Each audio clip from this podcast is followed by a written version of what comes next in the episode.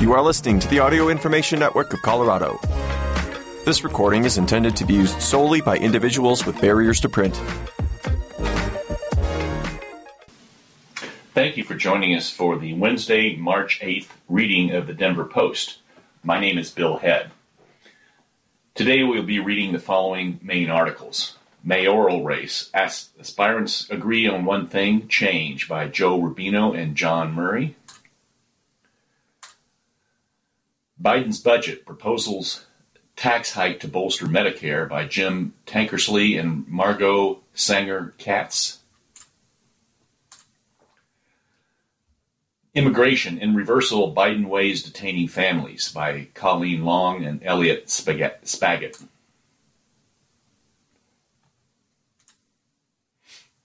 Mayoral race. Aspirants agree on one thing change.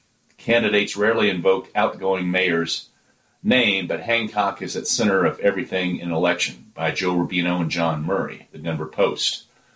Unanimous agreement can be hard to come by on any topic among the vast field of candidates running for Denver mayor in the upcoming municipal election. But that's exactly what moderators found during a debate in mid February. They asked 13 of those candidates if they felt Denver needs a significant change in direction from the outgoing administration of three term Mayor Michael Hancock. All 13 raised their hands. Among the four other candidates who weren't invited to that debate, one regularly referred to the mayor's failed leadership during public appearances.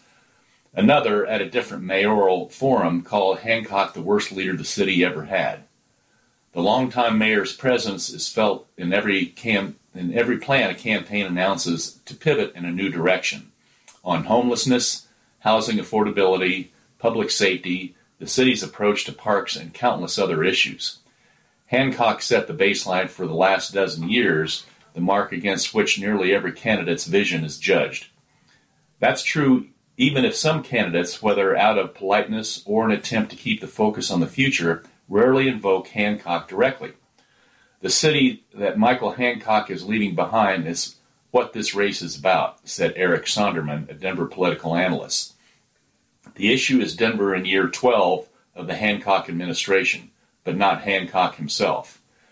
The candidates are tapping into what several have said is a yearning for change among voters. Denverites' dissatisfaction with the outgoing mayor, whether real or perceived, reflects a pattern often seen in presidential politics, said Paul Teske, Dean of the University of Colorado Denver School of Public Affairs. A candidate swoops into the office promising change, wins another term, and then sees voters opt for a different direction, rejecting the president's political party after eight years.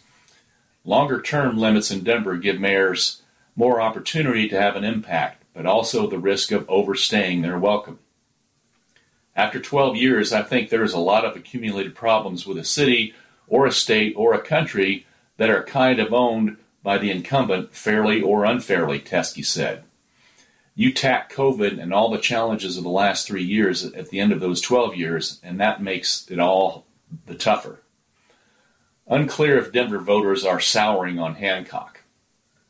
Recent poll results painted a complicated picture of Denver's relationship with its outgoing leader.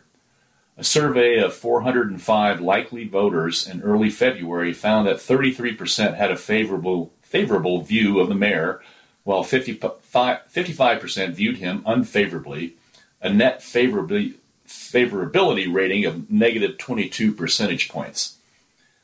A group of business leaders operating, operating as the group a Denver for, for Us All commissioned that poll, which was performed by a bipartisan team of pollsters. In comparison, the poll found Governor Jared Polis, a fellow Democrat, had a positive net favorability of nearly 54 percentage points, with 75% viewing him positively. The net favorability of the Denver Police Department was slightly positive, with, with favorable views outpacing unfavorable views by 1.7 percentage points. Last week, another poll reported sharply contrasting results for Hancock on different on a different question, this time about job approval.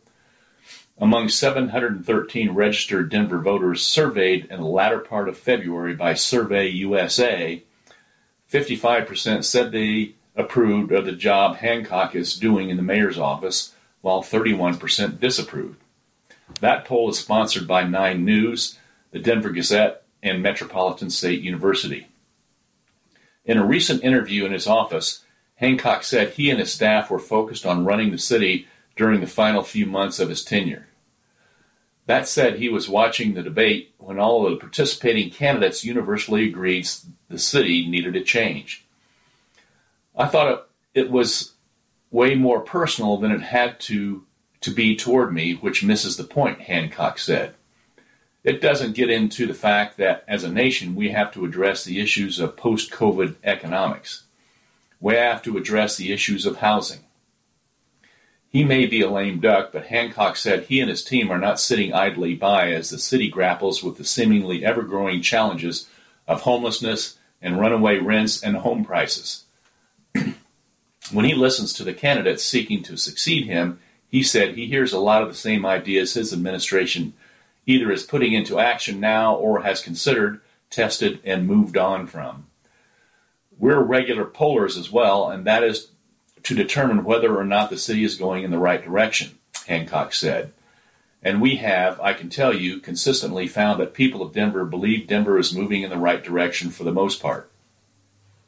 That an outgoing three term mayor has kept a low profile during con- con- eh, during a contentious 17 way race to succeed him is, surprise, is a surprise to Sondermann, especially as polling has shown no candidates are breaking out yet.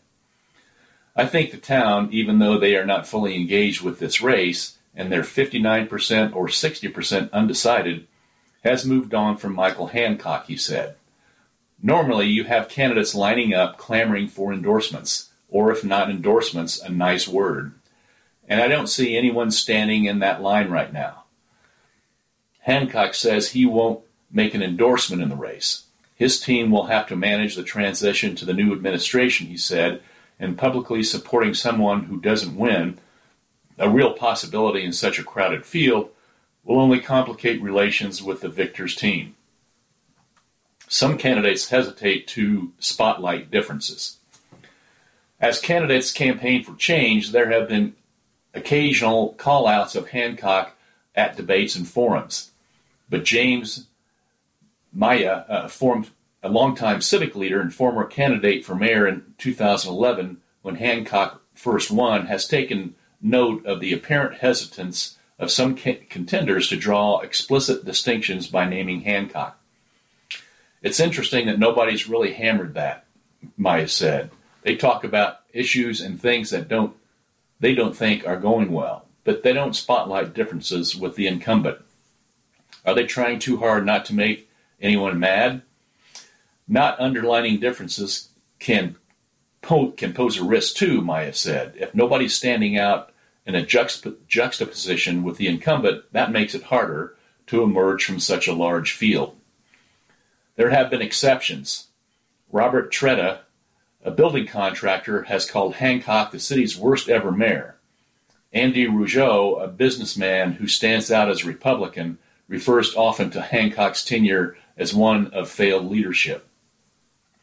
Sondermann gave candidates a chance to weigh in on Hancock during a forum last month that aired on public television station PBS 12. He asked the 10 candidates on the stage who were invited because they were leading in fundraising at the time what they viewed as Hancock's most significant accomplishment, as well as his big, biggest failure in office.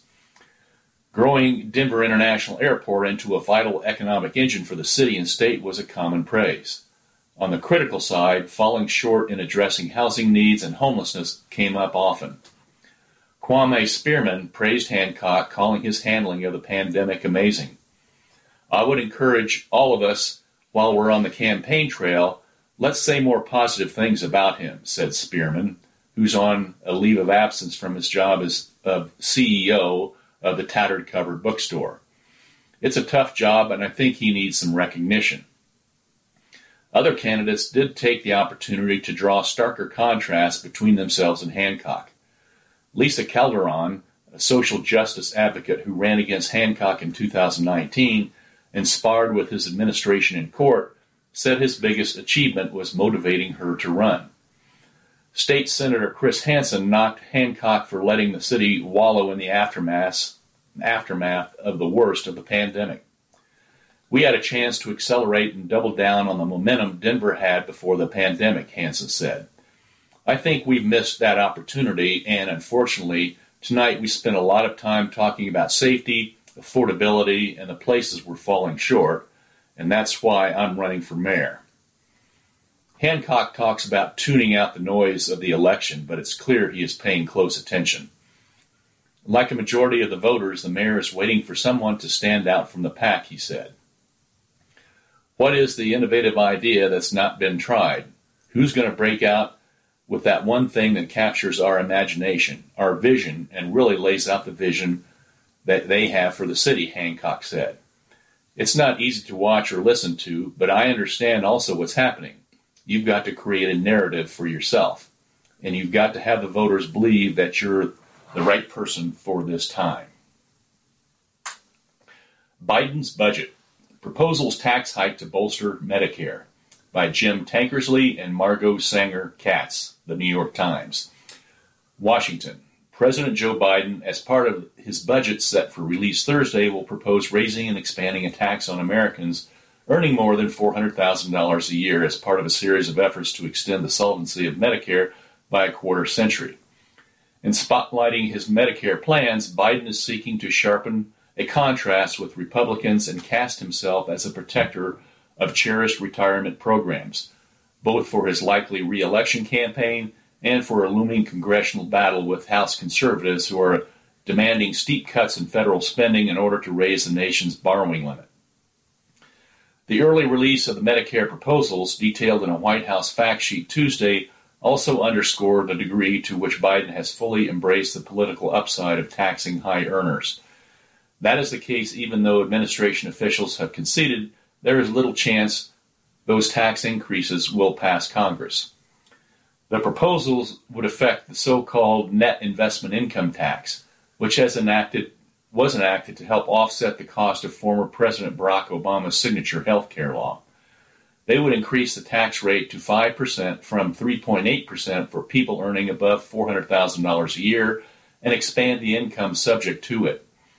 Independent estimates from the Urban Brookings Tax Policy Center and the Committee for a Responsible Federal Budget suggest the changes could raise at least 350 billion and possibly as much as 600 billion over the course of a decade. White House estimates are even higher, 700 billion in net revenue over a decade, all from high earners. Biden is also proposing new cost savings for government stemming from aggressive negotiation over pres- prescription drug prices. Those plans are almost certain to be rejected by Republicans who won control of the House in November and roundly opposed both tax increases and Biden's efforts to reduce pharmaceutical prices through regulation.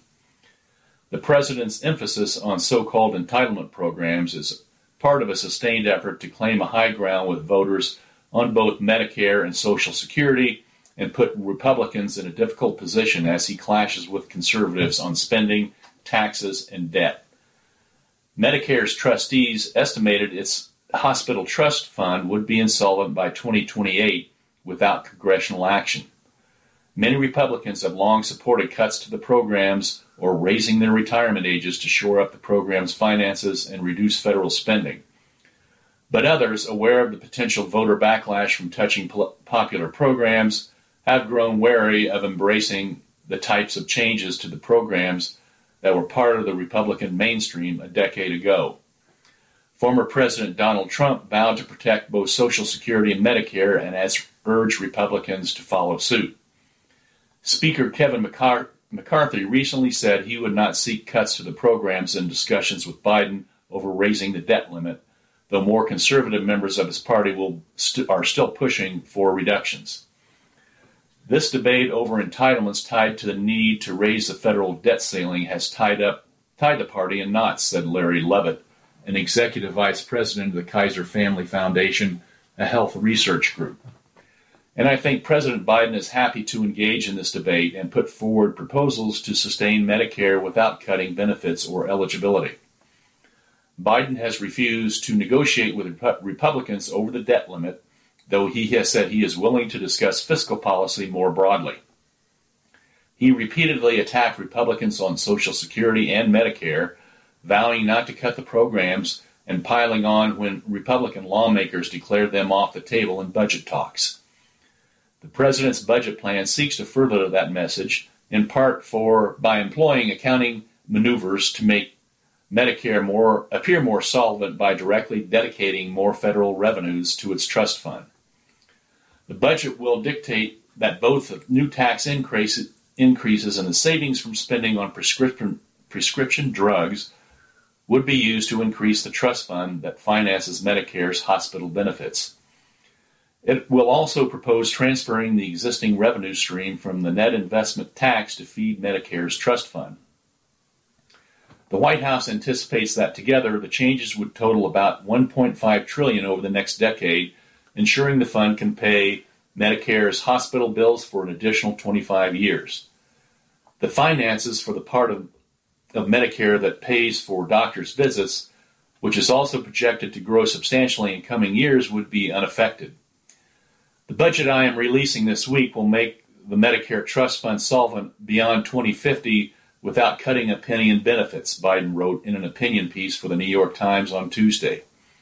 In fact, we can get better value making sure Americans receive better care for the money they pay into Medicare.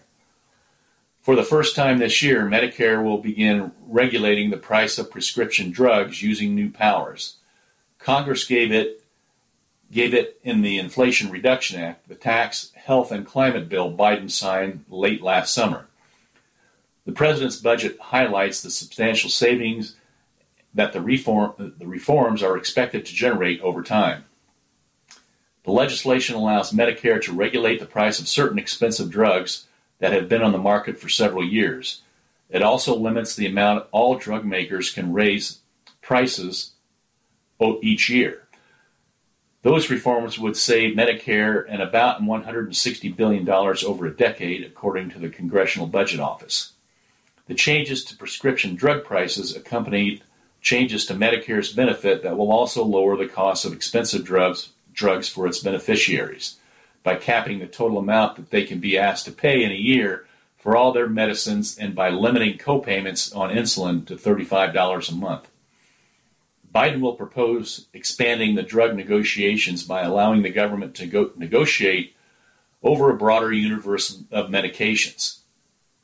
The White House estimates that those changes and other tweaks to the drug negotiation provision could save the government an additional $200 billion over 10 years, which it seeks to direct to the Medicare Trust Fund. The United States pays more than double the drug prices of other developed countries but lowering those prices is projected to cause less investment in new drug technology. The Congressional Budget Office estimates that the drug price reforms that passed last, late last year will mean about 13 fewer drugs in the next 30 years, about a 1% reduction. The budget proposal would likely have a larger effect. Democrats cheered the proposals. Senator Ron Wyden, Democrat Oregon, who chairs the Finance Committee, called them proof positive that Medicare's guaranteed of quality health care for older Americans can be secured for the next generation without raising the eligibility age, cutting benefits, or handing over the program to big insurance companies. Biden did not propose other major new, new policies to reduce Medicare's spending on all health care in the coming years, according to the fact sheet. His proposal, like his previous budgets, omits a series of policies meant to reduce waste that were featured in budgets offered by Trump and Obama. The largest categories of Medicare spending, payments to doctors and hospitals, would be unchanged. Republicans are unlikely to go along. They have tried to overturn the entire Inflation Reduction Act, including the drug negotiations, which some members of the party say will hamper innovation in the pharmaceutical industry. They have also sought to roll back Biden's tax increases on corporations and high earners.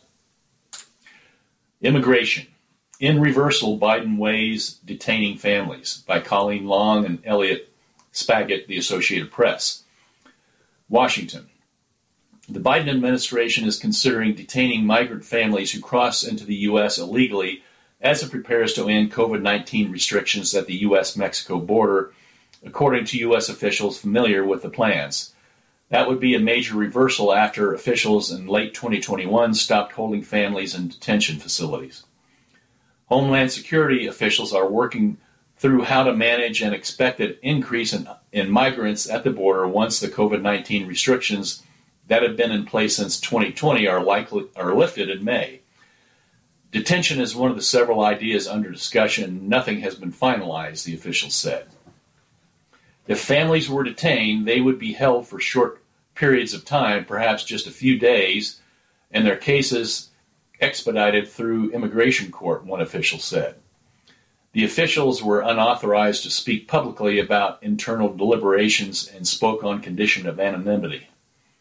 White House Press Secretary Karine Jean Pierre declined to comment on rumors that the policy was under consideration. I'm not saying that it is. I'm not saying that it is not, she said. She refused to say whether President Joe Biden believed the detention of families was humane. Both the but the U.S. has increasingly moved to restrict migrants as it faces record numbers of people coming to the Mexico border seeking asylum and is seeing some success at, at bringing down the number of migrants making a dangerous and often deadly journey. The suggestion to again detain families was met with, a, with disdain from immigration advocates who point to studies that show how detrimental detention can be for children and families. Many said they were surprised to hear of the possibility because they had been told families would no longer be detained. The Biden administration is seeking to find a balance that protects the rights of those fleeing persecution and violence and the desire to enhance the orderliness, orderliness of asylum processing, said Sergio Gonzalez, executive director of the Immigration Hub. Detaining families has no place in this quest. We implore the administration to reject this shameful retrograde practice. In 2020, Biden said in a tweet after reports that children were being released but not their parents, children should have should be released from ICE detention with their parents immediately. This is pretty simple, and I can't believe I have to say this. Families belong together. A new poll by the Associated Press, NORC Center for Public Affairs Research, shows some support for changing the number of immigrants and asylum seekers allowed into the country. About 4 in 10 U.S. adults say the level of immigration and asylum seekers should be lowered while about 2 in 10 said it would be higher according to the poll. About a third want to want the numbers to remain the same. Illegal border crossings plummeted after Biden uh, announced January 5th that Cubans, Haitians, Nicaraguans, and Venezuelans would be returned to Mexico if they crossed illegally. At the same time, the administration announced that up to 30,000 people from those four countries could come monthly if they applied online, arrived at an airport, and had a financial sponsor.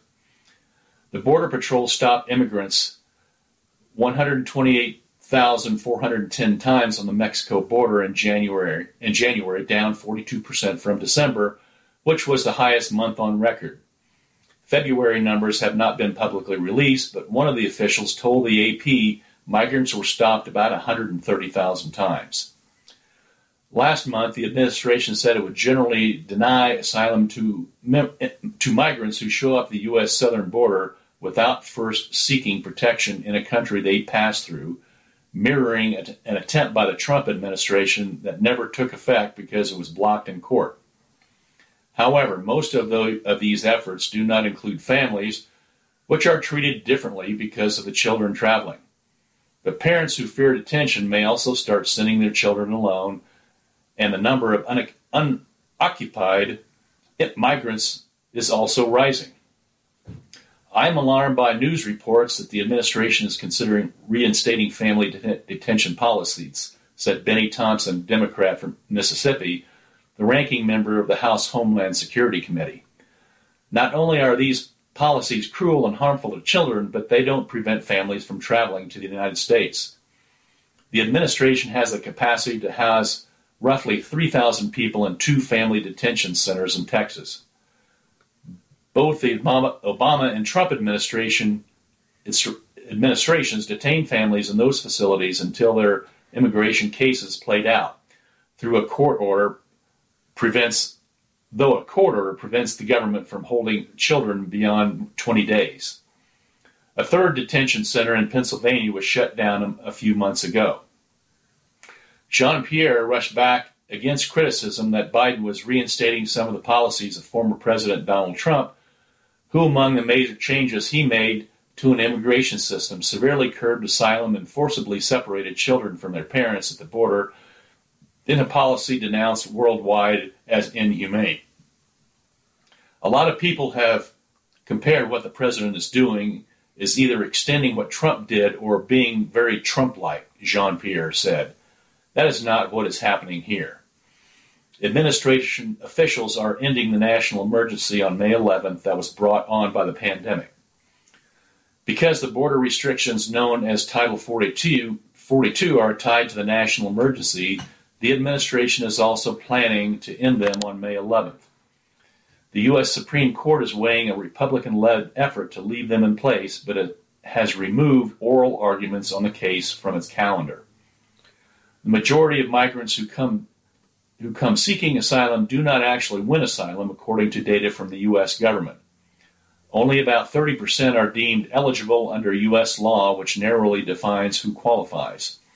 Many people come, are, coming are seeking a better life and fleeing poverty and devastation in their home countries, but it doesn't often mean they get to stay in the U.S. The two Texas detention centers are in Karnes, Karnes City and Dilley. Families would would likely be held again in Dilley, which was used to detain families during the Obama and Trump administrations. The New York Times first reported that officials were considering detaining families again.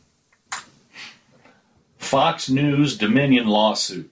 Murdoch in filing says 2020 election not stolen by David Bauder and Jennifer Peltz, the Associated Press.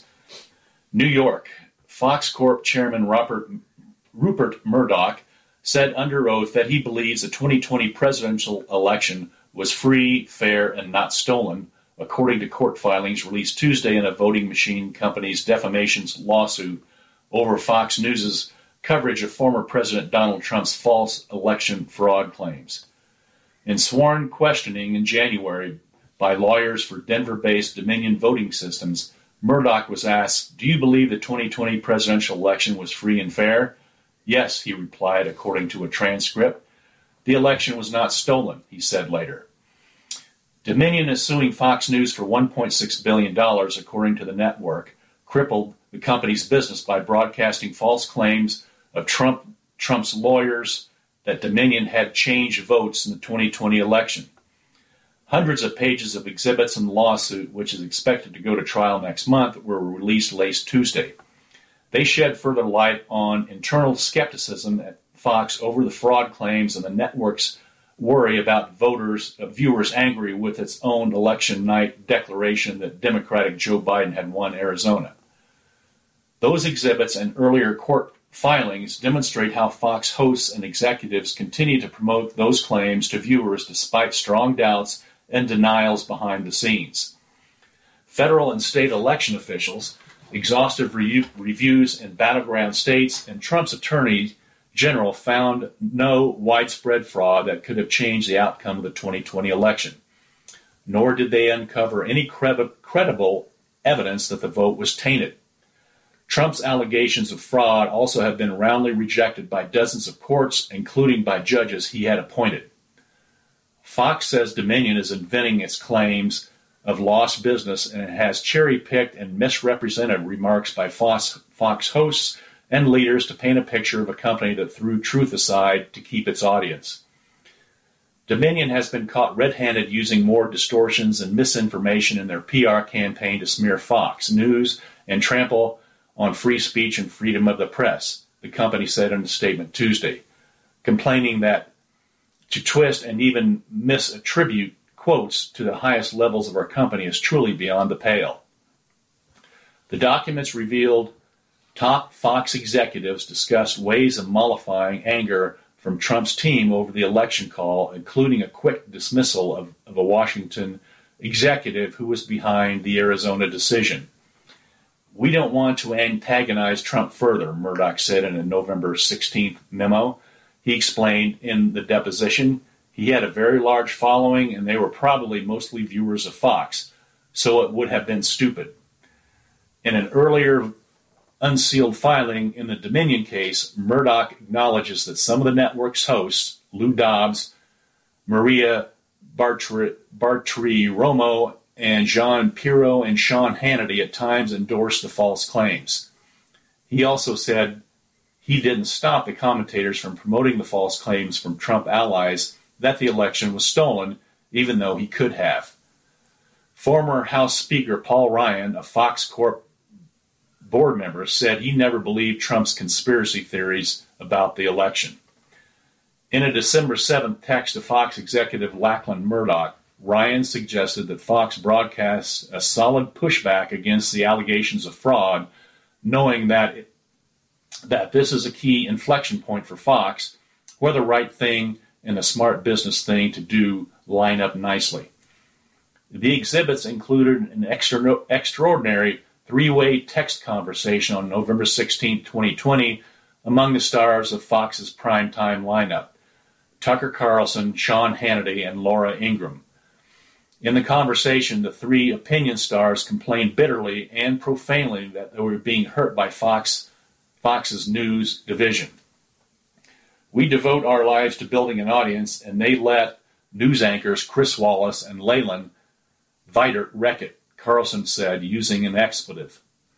I'm disgusted at this point, Hannity said. Ingraham said that we should all think about how together we can force a change. The audience that exists comes from for us. Also Tuesday, another voting tech company suing Fox News argued that Rupert and Lachlan Murdoch played a leading role in airing false claims that its technology helped steal the 2020 presidential, presidential election from Trump.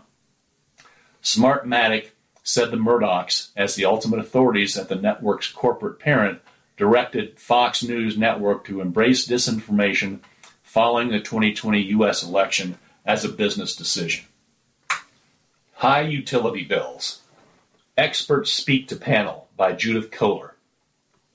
The first hearing of a legislative select committee investigating why heating bills in Colorado shot up this winter and what can be done to tamp them down going forward opened Tuesday with the panel's chairman asking if the long-time system, system of governing utilities needs to be amended.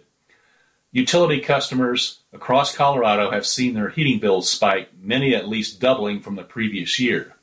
Elected officials and regulators have been flooded with complaints and concerns. Agencies that help people who can't pay their bills have reported large volumes of applications. High wholesale natural gas prices in December and January, as well as bouts of frigid weather, were two major drivers of the skyrocketing costs said staffers from the Colorado Public Utilities Commission and the State Office of the Utility Consumer Advocate.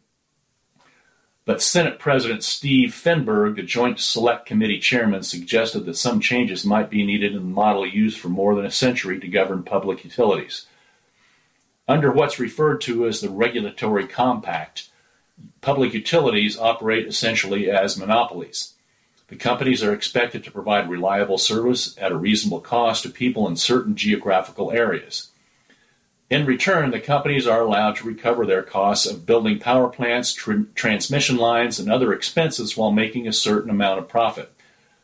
The regulated monopolies, which are for profit companies, don't run the same kind of risks that traditional businesses do, said Fenberg, a Boulder Democrat. Have we lost track of truly what is reasonable and necessary expense to provide reliable, safe, and clean energy? Fenberg asked. I would say if a ratepayer is, is deciding between paying their heating bill or paying their prescription this month, then yes, something is wrong. Perhaps a utility shareholders should not bear a larger part of the burden, Fenberg said. Fenberg added. The committee, made up of three members, each from the House and the Senate will hear from utilities, consumer advocates, experts, and others in meetings over the next several weeks. Aaron O'Neill, the PUC's chief economist, told the committee that high wholesale natural gas rates paid by utilities was a main factor behind customers' high bills.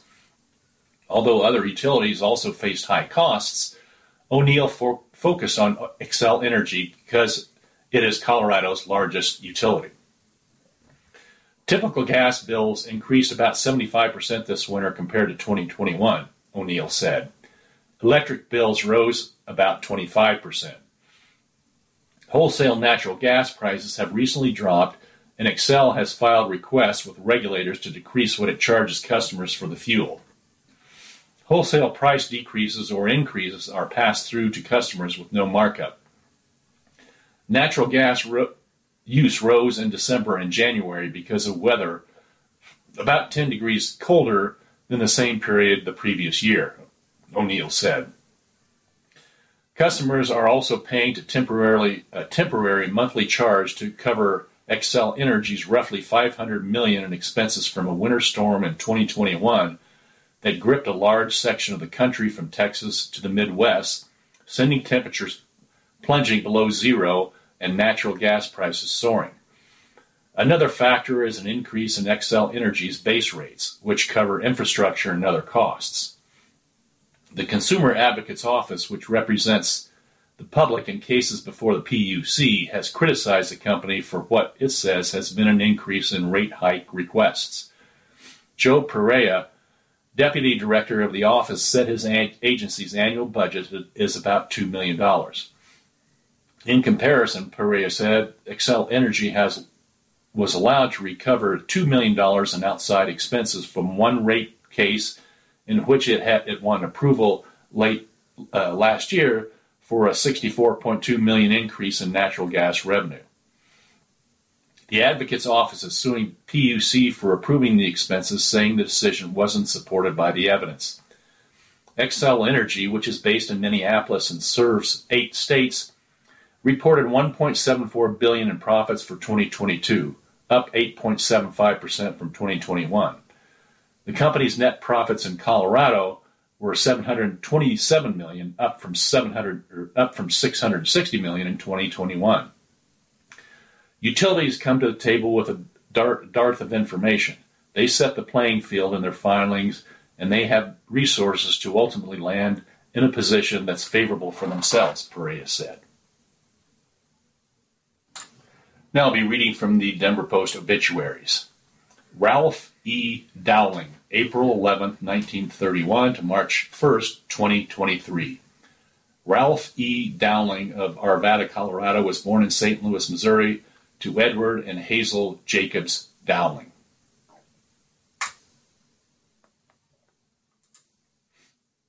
Eugene Wilfred Fahey, November 11, 1936 to March 2, 2023. Visit 5 to 7 p.m. Thursday, March 9th, 2023 at H&M Thornton.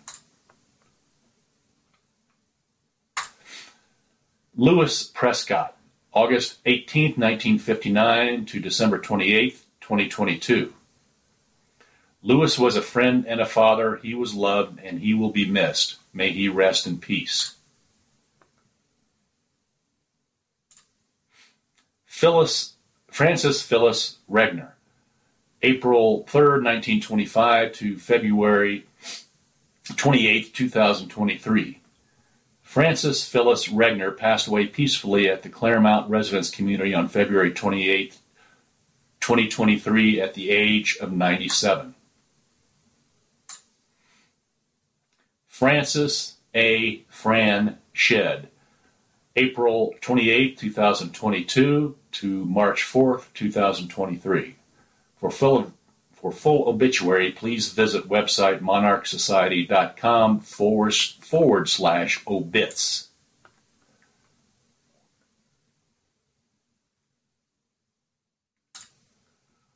Beverly A. Tabor. On December 20th, 2022, we lost our dear mother and grandmother, grandmother Beverly Tabor, at the age of 95. Now I'll be reading some miscellaneous articles from the Denver Post. Norfolk Southern Safety Agency ops, opens probe of rail accidents by Josh Funk and John Seewer, the Associated Press. Omaha. Federal investigators are opening a wide ranging investigation into one of the nation's biggest railroads following a fiery derailment at, on the Ohio Pennsylvania border last month, and several other accidents involving Norfolk Southern, including the death of a train conductor Tuesday.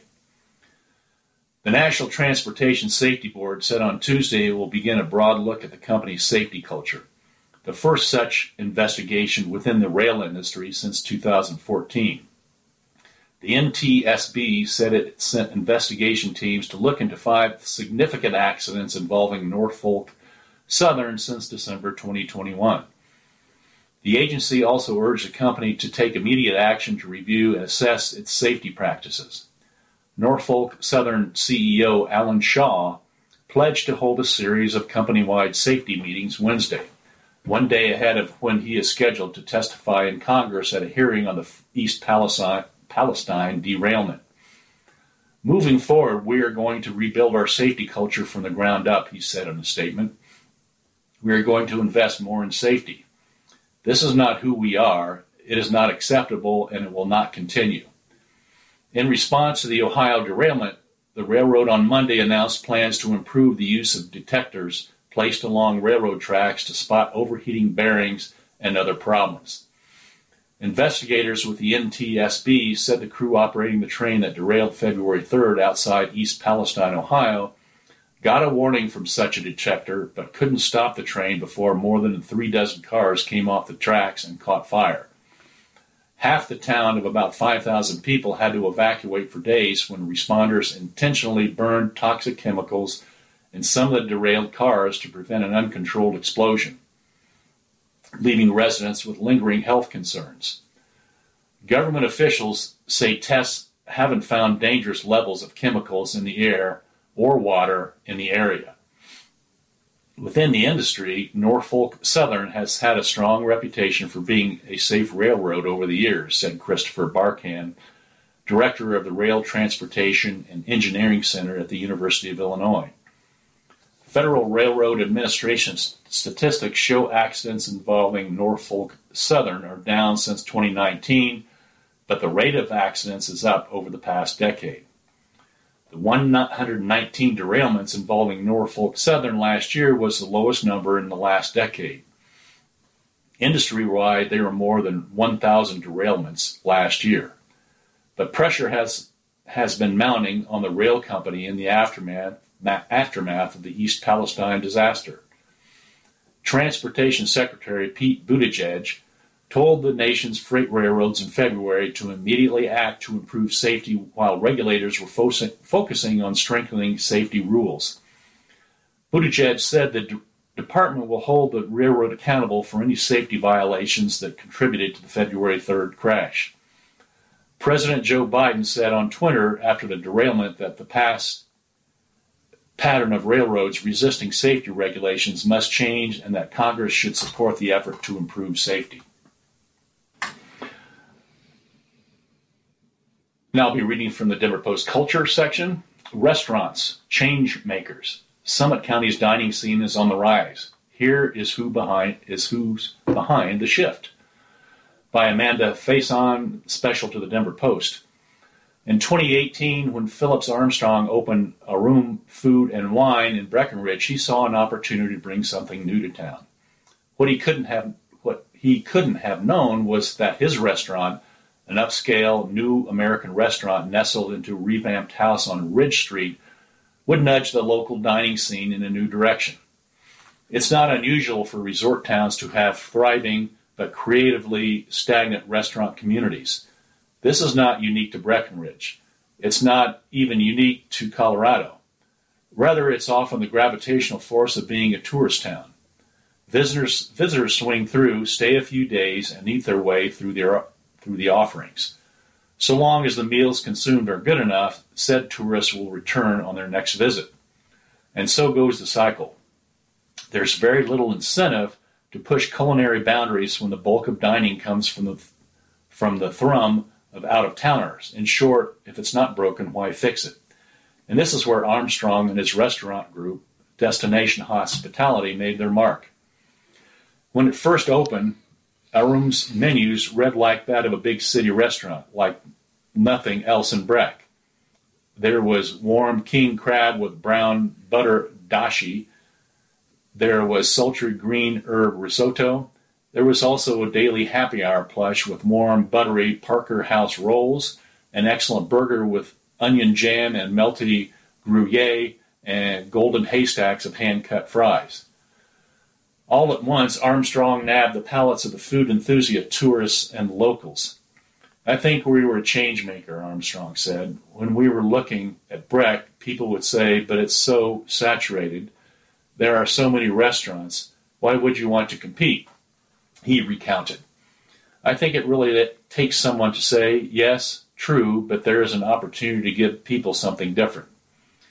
Now, nearly five years on, Aurum's menu still pushes and delivers with dishes like octopus carpaccio with grilled artichoke, $18, beef tartare with everything sourdough with everything sourdough cracker, $20, and crispy curried cauliflower with hazelnut dukkha, $16. Come Memorial Day, Armstrong will also launch the Carlin, a much anticipated inn with two restaurant concepts and luxury hotel rooms. In this way, Aurum largely paved the way for chef Matt Vawter, a Keystone native who left Summit County to cook in Denver under Alex Seidel at Fruition Restaurant and Mercantile Dining and Provision, to return to town and open Rootstock in December 2020. Rootstock raised the bar even further than Aurum, ushering the finely tuned craft and flavors of fruition and mercantile to, to, to town. With a farm to table ethos coupled with seasonal ingredients, house made pastas, a chef's counter, a tasting menu, and a front of house staff that embodies the word hospitality. Rootstock carved out its, its niche and quickly. The restaurant has flourished despite being one of the more expensive dinner diners in the country. And like Aurum, Rootstock is loved by locals and tourists alike. The recommended piece is, is big up here, Vawter explained. We knew we were doing something great when we would ask, How did you hear about this place? And they would say, Oh, a local told me on the chairlift. Rootstock, which refers to Vawter returning to his roots, has been so successful that he opened Radicato, a more casual Italian leaning, Italian leaning spot up the street. Last June, Radicato means deep rooted in Italian. Between the two spots, you can find dishes like crispy sunchoke salad with pickled mustard for $21, house made reginetti pasta with pancetta, chanterelles, and walnut grimola, gremolata, $22, and pancetta wrapped quail with creamy polenta and cacciatore for $41. The restaurants are important, Vawter said, but there is also but he also has an eye on the scene as a whole. When I was at the Cellar, a small place restaurant in Frisco that closed in 2008, we were doing cool stuff, but it wasn't well received. But the local community has grown and evolved, he said. Now, Vawter wants to create culinary opportunities in Summit County that, that didn't exist when he was a young cook. That's what we were trying to build, he emphasized. I left this town because I couldn't learn from here. I needed to learn from bigger chefs, and I hope that no one has to make that decision. It might be difficult to imagine two restaurants, Aurum and Rootstock, could have affect so much change, but as they say, build it and they will come. Slowly but surely, the culinary fabric is changing countywide. In July 2020, arguably one of the worst times in recent history to open a place, Chris Schmidt turned to the lights on Birdcraft, a small a stall inside Frisco's Outer Range Brewing Company. Schmidt, who first opened Craftsman and Edwards in 2017, already understood what it takes to move a scene forward. It is not overstep, overstepping to say that Craftsman and its neighbor Hovey and Harrison made Edwards's vibrant culinary culture what it is today. In the two plus years since opening, Birdcraft's Thai style fried chicken and other Southeast Asian eats have become veritable staples no matter which part of the county you live in. The food is different, you can't get anything like anywhere like it anywhere in Summit, Schmidt said. It's fresh from a flavor standpoint and as a concept. It's not pretentious, it's accessible, and it's great fit for the tap room. Another great fit, Bluebird Market Hall, celebrated its one year anniversary in January.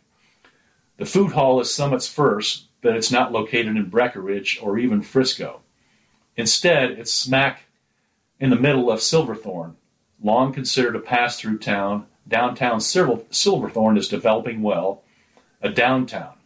Bluebird is an anchor with 11 vendors ranging from empanadas and ice cream to crepes and pizza.